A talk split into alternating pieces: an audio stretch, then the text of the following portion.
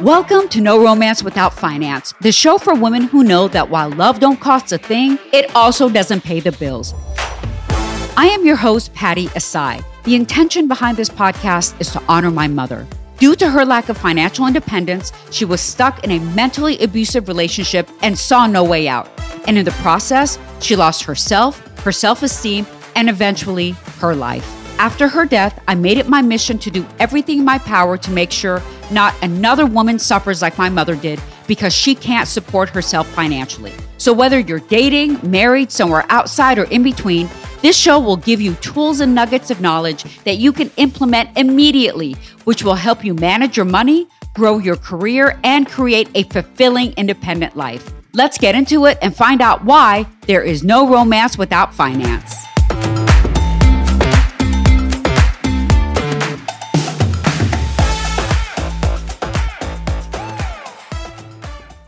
Welcome to No Romance Without Finance.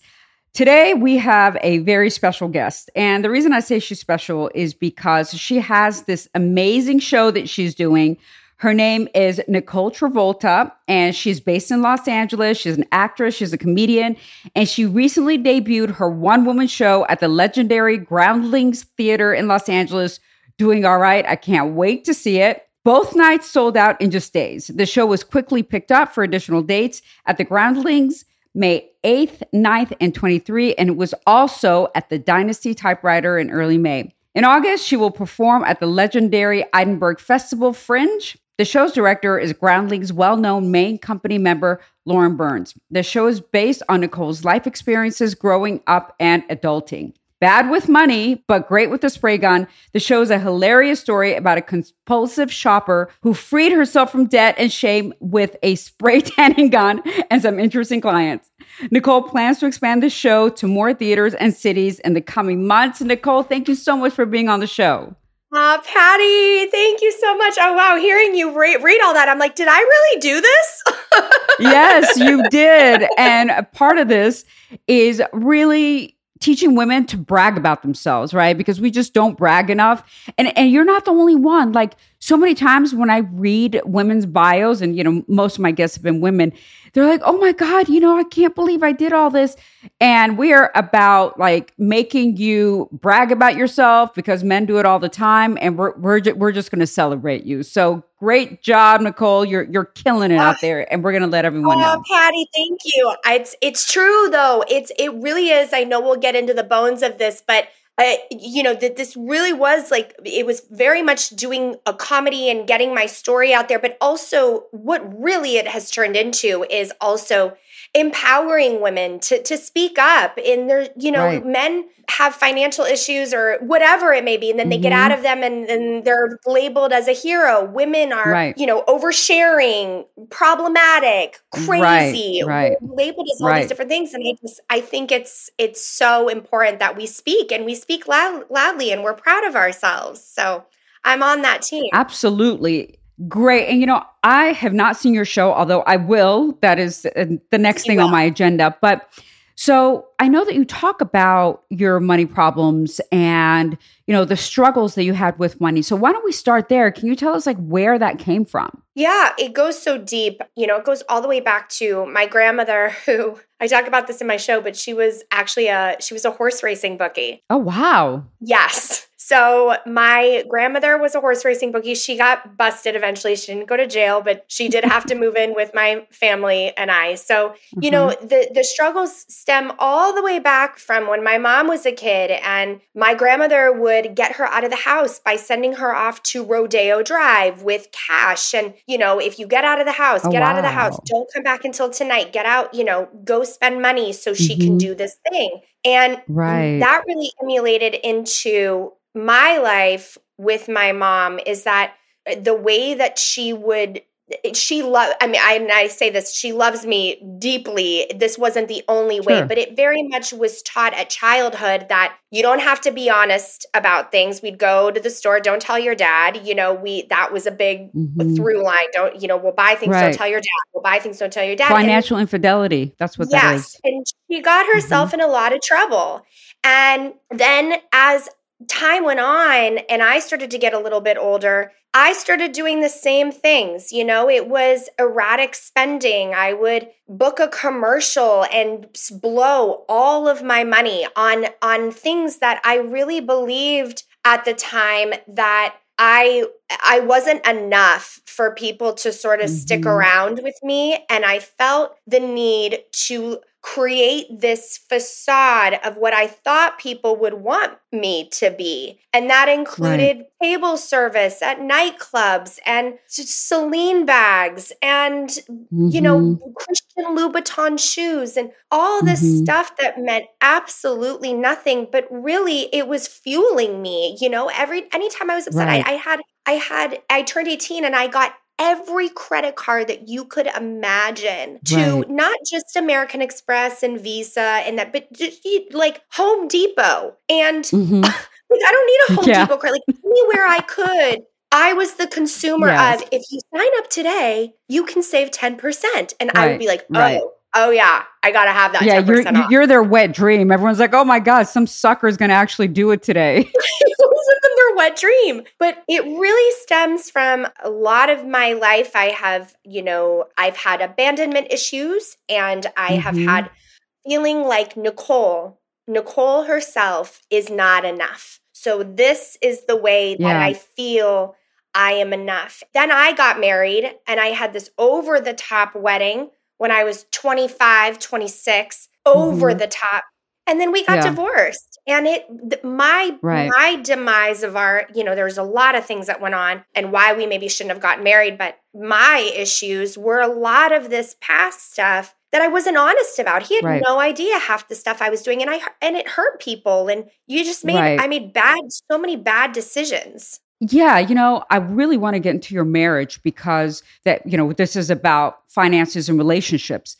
But before we do that, I'd like to talk a little bit about how we use money to make ourselves enough. And when I was younger, I did the same exact thing. I mean, I come from a very underserved background. I didn't have any money. I was broke, right? And the second that I got to college, there was everybody, they had all these tables set up, giving you credit cards, right? Here are all the credit cards. Just sign up. And like you know, I signed up for the Express one, for the Macy's one, for JCPenney. I mean, like whoever would give me a credit card, I signed up for that. And like you, I would buy. And I didn't realize until later on that what I was doing is I felt like I wasn't good enough as a person. And when I went to college, I was around a lot of wealthy people. I mean, there were so many people whose cars were like the brand new BMW, you know, and here I am with my Renault Alliance or whatever I had. And I felt like I wasn't enough. So at that point, I was like, you know what? I'm sick of being the poor girl. So I bought to put on a facade to make myself feel better. Yep. And that got me into so much trouble. But back then, I didn't understand what I was doing. And even as an adult, I think it took a lot of work for me to understand why I'm buying all these fancy bags. What does it mean to me? What is it about me that's not enough, right? Patty, I could honestly, I'm probably going to start crying at some point throughout this podcast, but it just means so much to me to be having this conversation with somebody that went through something so similar. I would never wish it upon anyone because I don't ever want anyone to feel that they aren't enough, but I am not kidding you. I moved back to Los Angeles because we lived in Florida for a bit. I moved back to Los Angeles. I booked a commercial. I walked into a BMW dealership, and this salesman told me that if I drove this car, there's no way that I wouldn't be successful. And what did I do? I bought that damn car. I bought the 3 Series, white BMW Sport, and I drove that feeling like this sense of empowerment. And it's so true that I did the same exact thing as you. Mm-hmm. And I felt like if that I was some sort of disappointment that I couldn't get it together enough. And at the time, you don't know any better. And I didn't have the tools. Right. You know, my dad, my parents are divorced. My dad was, he was around, but he didn't live in the same area. My mom had gotten herself into such trouble that when my parents got divorced, we ended up moving in with this guy who was verbally abusive and controlling, but we didn't have any money. So we had nowhere to go. My mom had claimed bankruptcy. We didn't have a pot to piss in. And I didn't realize this at the time, but then I would act out because of him and my mom to kind of keep me, I don't want to say contained, but keep me sort of not making a scene, causing a scene. We'd go to the mall. And she'd take me to Limited 2 and give me $150 that she didn't have to spend so I wouldn't cause a scene, so we wouldn't end up on the streets of Florida because we didn't have any money. So the guy wouldn't kick you out? Yeah. Because I think she was concerned that if we left, we didn't have anywhere to go. And eventually she did get out of it and we did find an apartment. And listen, I make this very clear is that I have compassion for my mom because she also didn't know any better.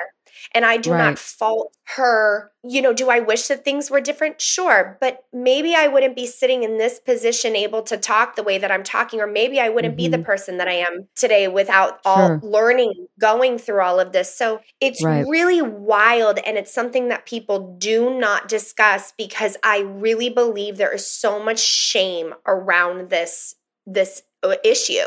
Right. And isn't it interesting how it's a learned behavior from our parents? The reason that I felt like I had to show out and act like, you know, I was something that I was not is something that I learned from my dad. So my dad grew up very poor. And when he grew up and was an adult, he was very successful in Iran. And then when we moved here, he couldn't get a job. So he was working construction.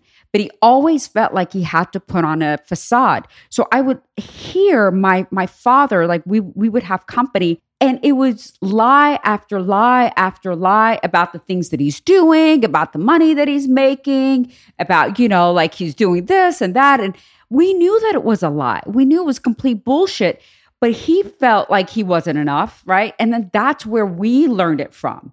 And, you know, I don't want to speak for my brother, but definitely for me, that's where I got that from. And it's just such a learned behavior. It is such a learned behavior. And you retain all that. I mean, literally, Patty's same thing is that we would walk into store. Have you ever seen the movie? Oh gosh, it's with Susan Sarandon and Natalie Portman and their mother-daughter. I can't remember the name of it, but there's this scene where they go into this house. They have no money. They live in LA. And for fun, what they do is they go and they look at these they get ice cream and they go and they look at these very expensive homes in Beverly Hills. And they go into the home and the mother lies about her husband being a doctor. My mom and I used to do the same thing. But we would do it at stores. We'd go into Louis Vuitton and my mom would get into character. And it's like, I laugh now because it's ridiculous, but she would be like, my husband is a doctor. And, you know, and you're just sitting there going like, what? But you don't really realize that it's affecting you. Yeah, because your brain's a hard drive, right? So your brain's a hard drive and you're learning this behavior from your parents. So Nicole, I'm really interested about your grandmother. And, you know, just being a bookie is just so interesting in itself. But, you know, was she married or did she give financial advice to your mom in any way, shape, or form? Or was she also a spender? Like, what was that relationship like? She was. My grandmother was a big spender. She had tons of cash because she was a horse racing bookie. But obviously, that didn't translate later in her life. Her plans were very reflective of how things ended up for her later in life. But she was married. And then when she was divorced, she had lots of different boyfriends. The way that she learned to be taken care of was that you relied on a man. And she ingrained that into my mom as well. Find a man to take care of you. You'll find a man to take care of you. And that is essentially what my mom did. And that's, you know, how when my parents got divorced, my mom couldn't hack it for a while on her own. And then we lived with this guy who was not a good guy. And because we didn't have any money. Right. And when finally things erupted and we got out of there, my mom always says one of her proudest moments was after that time, because that was like the first place that she was able to get on her own. Oh my gosh. And that was, I want to say, when she was in her 40s. And so she was able to get her first apartment on her own and get a car, but she still needed a co-signer. But all these things then, you know, it gave her some empowerment that she was able to start standing on her own 2 feet. It just took the whole bottom falling off the earth for her to get there. I think like your grandmother and a lot of women that tell their kids, find a man to take care of you, that's half the equation. Then what happens if the man's gone? Yep. Then what? There's no plan B, right? Just find a man that's going to take care of you. You're going to be good for the rest of your life. Yep. But we don't even think about, well, okay, what if this relationship doesn't work out? What if he passes away? God forbid. You know what I mean? We don't think past that. And that's what we're teaching our daughters, is that, you know, a man is there to take care of you, but then we don't talk about the ramifications of what if he's not there. Exactly. And I also will say that when I got married and I felt this fear surrounding marriage, is that my mom actually did the opposite. Now, I didn't get good financial teachings, but she did tell me, never rely on a man to take care of you. So she did want that, the opposite for me. She never wanted me to rely on a man to take care of me. I think I was so in fear of also getting married, and because I was also in all this financial trouble, having someone tell me what I can and can't do scared me as well. Right. So there's all these different components that went into it. But if I think back to it and I think about my younger self and what my parents went, or my mom and my grandma, is that I sometimes wish I could give my younger self the biggest hug and tell her that you are very, very enough, and that you are strong. I'm going to start crying. And you are resilient, because you don't really feel like anyone ever really tells you that, you know, that you're enough. Right. And they just sort of, yes, you know, you go through life trying to pick up the pieces, and then you don't. Mm-hmm. And then it all sort of erupts. So it's a wild ride. Right. Yeah.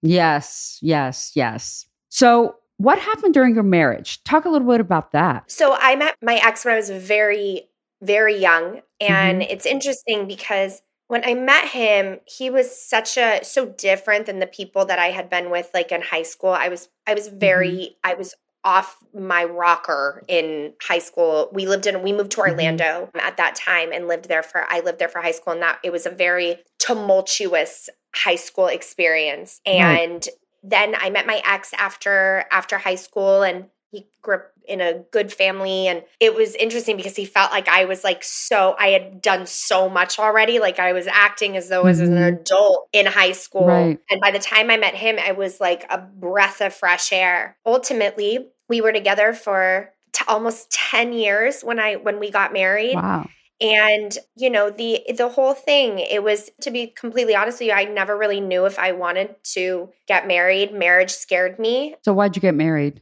Because I felt like that's what I was supposed to do. And honestly, I felt like when he proposed, a lot of people around me were getting engaged. And I think that there was this element of the glitz and glamour. I had an insanely beautiful, almost $20,000 engagement ring. Wow. Oh my gosh. Yes. Nice. I had a massive wedding at the Vibiana downtown. It was over the top. Where did you get money for the wedding, by the way? I mean, I think people would be curious. We paid for some of it, which got me into more trouble. And then my parents put into a pot, but it got so over the top. And truly, I don't want to knock on marriage and be like, oh, marriage, and be that person, but it was so about the wedding, Patty. It was so about the wedding. Yes. I could not handle the entire night of that wedding. It was so overwhelming to me. I was clinging to my dad for dear life, like in tears. It was beautifully emotionally. Wow. Like I think people were like, oh my God, her and her dad. But I really think I was terrified. What were you terrified about? I was just terrified that I was going to lose my identity, or also that probably I was not being honest about my fight. Like I was living almost like a double life. I had all this debt and I wasn't honest with my ex about it. So he didn't know. He didn't know about all of it. No, he ran a credit check on me. Okay. So did he run the credit check before or after you got married? After. Okay. This is where we need to stop, because this is what I've been preaching, is that most people don't even talk about finances until after they get married, because it's such a taboo topic, right? Yeah. Like, oh, I don't want to ask. I remember my friend was engaged and she was like, I go, how much money does he make? She's like, I don't know. I'm like, what do you mean you don't know? You're about to marry this dude, right? Yeah. And, you know, I always say you need to ask what the person's credit score is. How much debt do they have? How much savings do they have? Do your financial goals align? Because finances are one of the top reasons that people get a divorce, right? And there you go. Yeah. And it happened very quickly. We started not being okay. I was working on a show. That show got canceled. His career, his job wasn't exactly doing amazing. And it was starting to implode. There was other things that were happening. And I was a hot mess. And it suddenly, it was like the fun, because essentially I felt like we were playing house together, that then we didn't know how to handle all this stuff. And it just, it became so toxic. And there are so many things that I think go into this, but for me, I'm not going to speak on his behalf, but I can tell you very honestly that I know what I did that you shouldn't do when you're married. You know, you should be honest. But I needed help. Like, it took me years to get to where I am now. He runs the credit check. What happens? I want to go back. So he runs the credit check, and then what happens after that? He runs the credit check on me. We got into it at a party. And was he like, holy shit, you didn't tell me, you know, about your financial situation? Is that what he was saying? Yeah, and he knew about some of it. So he knew about some of it, but not the extent of it. And admittedly, when he approached me about it, I still wasn't honest. I still was like, that's not me. That's not me. Nothing to see here. Oh, truly. Like, I would have said, if it could, like, someone stole my credit card. Right. Like, anything to not have to be honest about this. Right. So, you know, all of that, it was so quick after the wedding. I mean, we got married and then we got separated and then got divorced. But I started to realize that, you know, the whole thing, my whole relationship, I feel like with him, for me, I was like, were we ever really happy? Or were we just trying to keep up with the fact that we were the fun couple? And when I got out of it, I mean, I will always have a place for him in my heart, I really started to look at it. And when I started to do this deep work on myself, I started to realize so much that was wrong and so many red flags before. Like, we shouldn't have been getting married, but society, do the thing. We had been together 10 years. So have the big wedding, throw the big party, because that's what it felt like it was about. And then when that was over, that night of the wedding, when we got back to our hotel room, in my dress, I like went into the bathroom, shut the door, and I started crying because the wedding was over. Now what? Exactly. Yeah. And I look at it now and I'm like, I see so many things that I would have done differently. And I wish that I could and I had, because it would have saved us a lot of money and heartache. What were some of the red flags, Nicole? We would argue about when I felt like when things weren't fun and happy, we just weren't good. So that to me was a red flag in the way of life is so long. We go through many different things in our life that probably wouldn't have been the worst thing, you know, but how do we sustain a relationship together forever when, one, I'm not being honest and I didn't feel like I could be honest. I was living in fear. I was living with heaps of anxiety. I didn't know how to speak up or tell him what I needed. Like, and these are for me. Again, I don't want to speak on his behalf, but sure, I felt like I couldn't be honest in my relationship. And I was so consumed with this facade that I was living, that I never, and just the things leading up of the fighting, and then we'd be okay, but we would be okay with like taking a trip somewhere or shoving it under the rug. Like we never dealt with the issues. Money had come up before and money was our biggest issues, but we never dealt with it. And then we got married and then we dealt with it and then we got divorced. Exactly, exactly. This podcast is brought to you by Citizens of Sound. They're the ones who make my podcast sound and look legit and not like I recorded it in my closet. They've held my hand every step of the way and helped me from A to Z. They are amazing. If you're even thinking about doing a podcast, they're the ones to call. Their contact is in my podcast description. Now back to the podcast.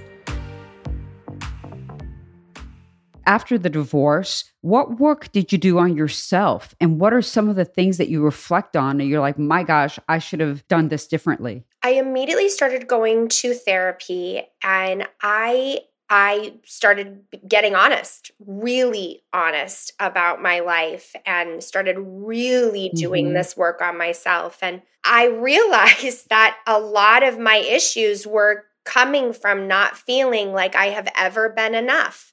And then combining a relationship with somebody that you don't feel like you're enough, and then you're asking someone to grow with you, you know, is not fair. Yes. It's not fair to him. It wasn't fair to me. I felt like I had, you know, hurt myself, but hurt other people in the process, you know, doing, you know, with my decisions. And then I started looking at, you know, when we got deeper about my mom and my family, and then I started going, you know, when all this started happening, people in my life immediately started going, well, she's just like her mom, so this makes sense. Oh. And I was so devastated because my mom made mistakes. That's what you label her. This is what's going on in the back of your head. And then I felt so much shame and so alone.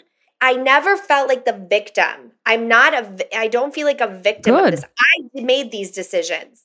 But to me, it was, how am I going to get out of this? What am I going to do? And I was acting and I had, you know, this life that I thought I was about to book a TV show. Everything was going so well. And then it wasn't. Right. And I was in such financial trouble. And then I was alone and I didn't have anybody. Right. So I had to figure out what to do. And the show that I was working on was canceled. I was so depressed. I wasn't booking jobs. I was a hot mess. And that's when my friend owns this spray tanning company. And I actually went in to get a tan because I was going to a wedding. And again, I wasn't out of my cloud. And I like wanted to make sure that at this wedding I looked really good because I didn't want people to think that tanned. I was tanned. You wanted to look tanned. I wanted to look amazing so I could keep living my God. Right. And so I went in and it's such a disaster. And she offered me a job. And I was like, no, because I was an actor and I felt like this was my pride. But then I took the job and it saved my life. The job and me coming to my knees and getting rid of all the stuff. Of course, do I still love a great bag? Of course I do. Like all women do. Yes. Do I still want to be able to go and do nice things? Of course I do. But it meant so much, Patty, like those things. And even in my relationship, my ex and I would make deals with each other. Like if you do the dishes, not the dishes, but this is very low bar, but I'm just giving you an example. If you do this, I'll buy you those Louboutins. If you do this, I'll get you that Celine bag. So job really helped me become my own person. And how did it do that? First of all, financially, I was able to get out of my debt. I actually ended up enrolling myself into a debt consolidation company. I got out of it. So the number one, I was able to consolidate everything and get out of the debt. Two, it made me feel like there, of course, wasn't what I wanted to be doing, but it almost, it made me feel as though I could get through anything. Like I was able to get in this job, get my finances under control, and then I started being able to live. And instead of going to the mall, I was able to have life experiences and mm-hmm. remembered the things that I really loved back when I was younger, like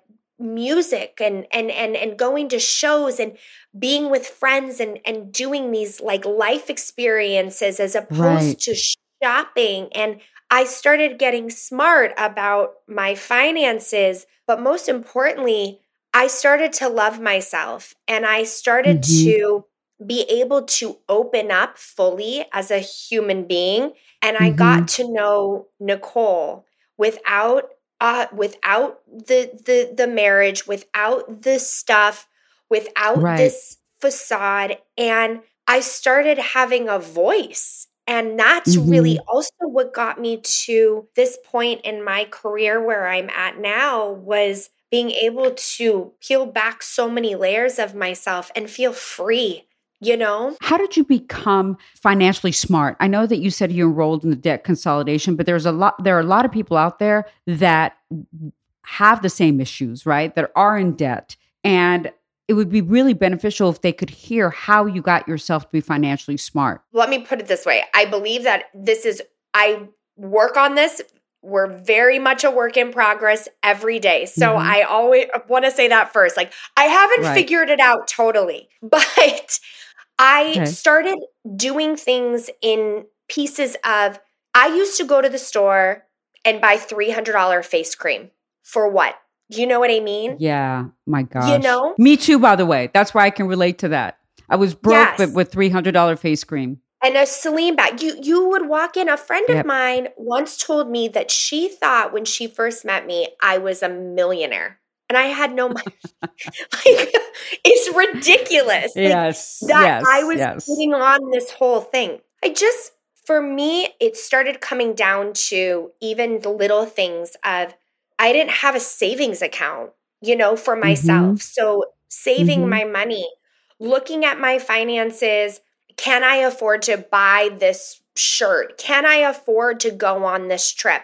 Can I afford to go out to this dinner? Or if I did all this stuff this week, mm-hmm. what am I not doing this week? Do you know what I mean? As opposed to, sure. I was literally saying I would do anything I wanted.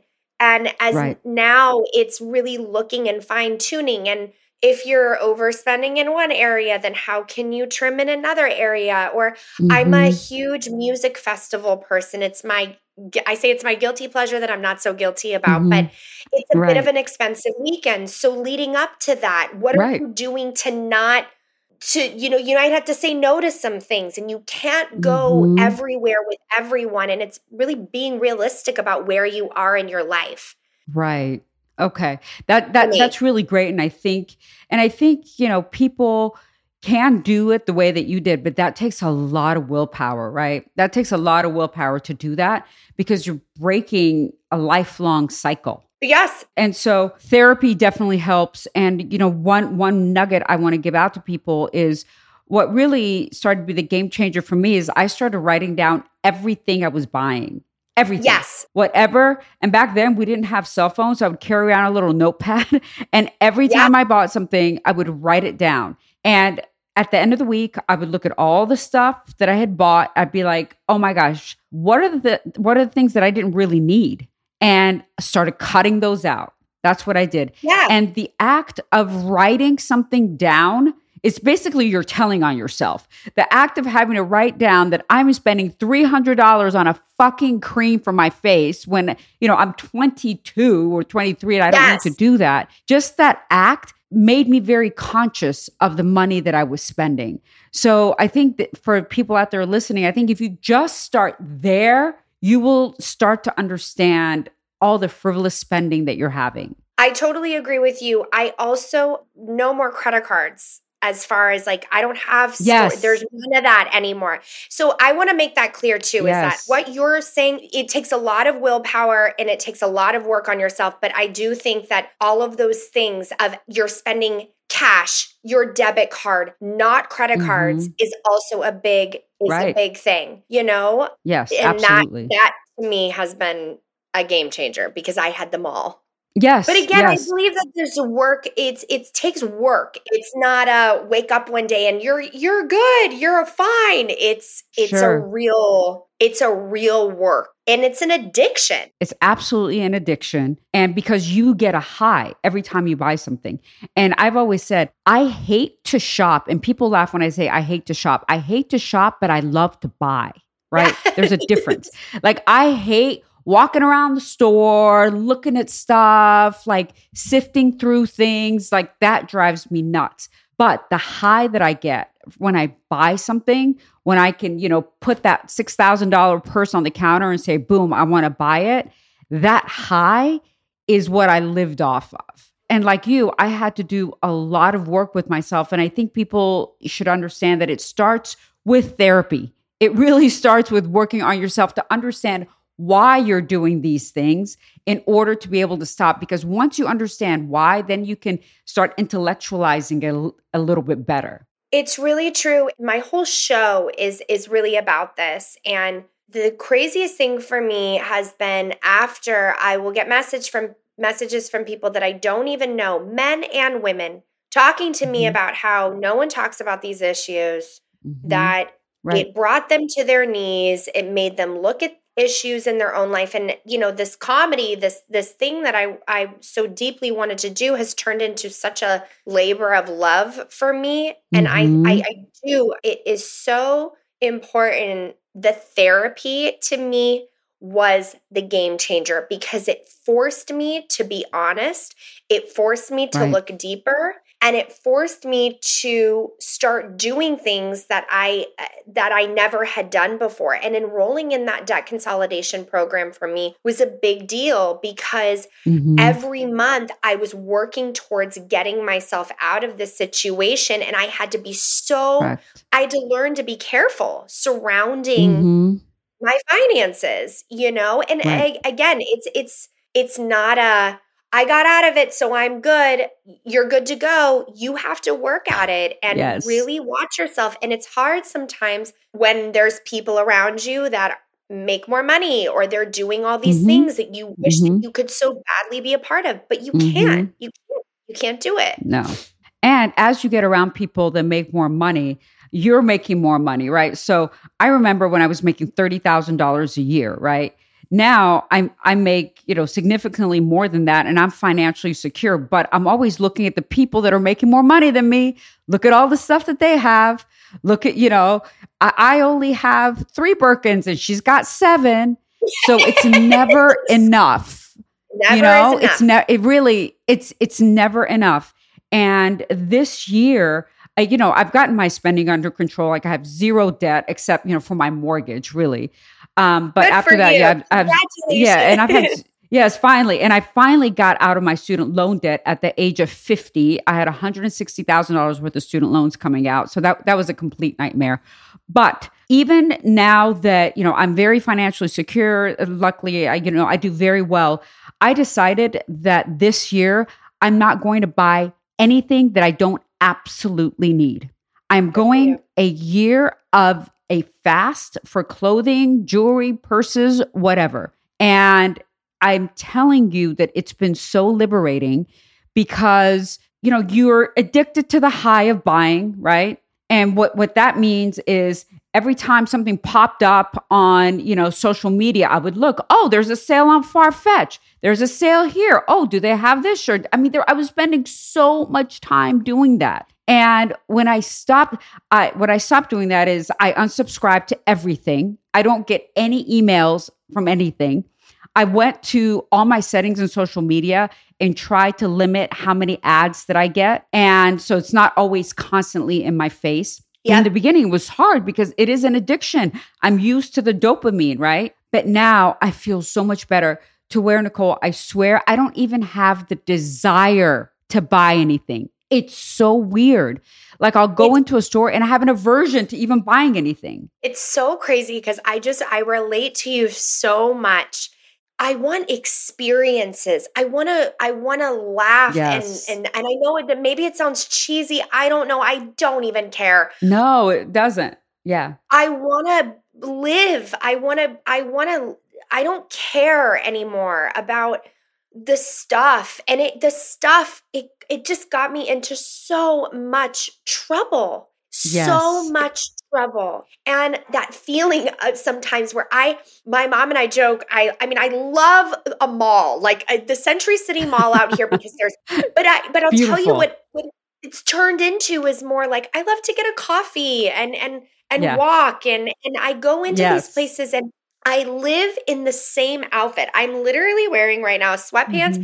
and like this little crop shirt. I don't need 9,000 things that yes. mean nothing. And I feel so as Nicole for myself. Mm-hmm. I'm a work in progress. I'm a big work in progress. We all are. Yes, because we're learning. And if you're not learning and you're not growing, and like if I didn't grow from the mistakes I made, mm-hmm. I hope it encourages people to just keep learning about yourself and just keep being curious about you. And my voice is so much stronger. And I'm so proud of that because I didn't yes. have that before. And that stuff, that feeling of bringing in I'm telling you, that $300 face cream, how many times I did mm-hmm. that. And I was the same age, 22 mm-hmm. years old. And I yeah. felt so, this was going to be the thing that yeah. made me the person that I needed to be. Yes, yes, yes. I would go into Barney's and buy the face cream, and I had no business being in Barney's. Like yes, none. Same. Zero. Same. I'd go in and try on the Chanel shoes and lie. Put right. these on hold. Right. I'll be back to get them. Yeah. And then I would go buy an eyeshadow. You know? Yes. Oh my God. And pretend I could afford that shit when I really couldn't. Yeah. Yes. And you know, the fact that you and I have gone through it tells me that there's so many people out there that are doing the same thing, that are going through the same thing. And, you know, I want them to understand that you can take control of your life. You can take back any addiction around shopping or spending. You can eventually become financially stable and financially responsible.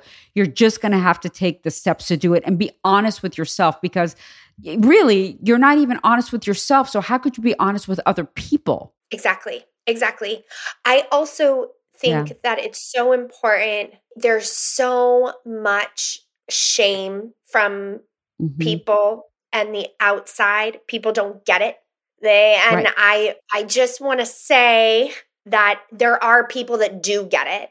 And right. you just have to just like you said, you have to be honest with yourself and to work out that shameful feelings. And that's why I think therapy is so important, because I mm-hmm. really felt like there was something deeply wrong with me. Like everyone kept telling me that something was wrong with me. You right. got problems, right. Nicole. You got problems. Right. And you start to lose your mind. And mm-hmm. It's really hard to come to your sure. knees and go, okay, you know what? You got to stop the noise and you have to take care of you. Don't rely on mm-hmm. someone else to do it. Don't look to someone else to tell you that you're good enough or that you're not shit. You know, you got to do it yourself. And I swear to God, the second you do, it's the best and most freest feeling in the world. All while knowing that not walking around and saying, that was the past and I'm good now. You're a work mm-hmm. in progress every day. Yeah. Once a shopaholic, always a shopaholic. Same thing as being an alcoholic. It doesn't go away. Yeah. Those pretty shiny stores don't go away. It doesn't go away. No, they do not. And I think that that's something that people really need to consider. Nicole, thank you so much. This was so much fun. I am so happy that you were on. I really felt like, you know, I was able to connect with you, and I went through, you know, all the stuff that you did, although a decade earlier than you, but you know, it's really the same. And thank you for sharing all your knowledge with our listeners.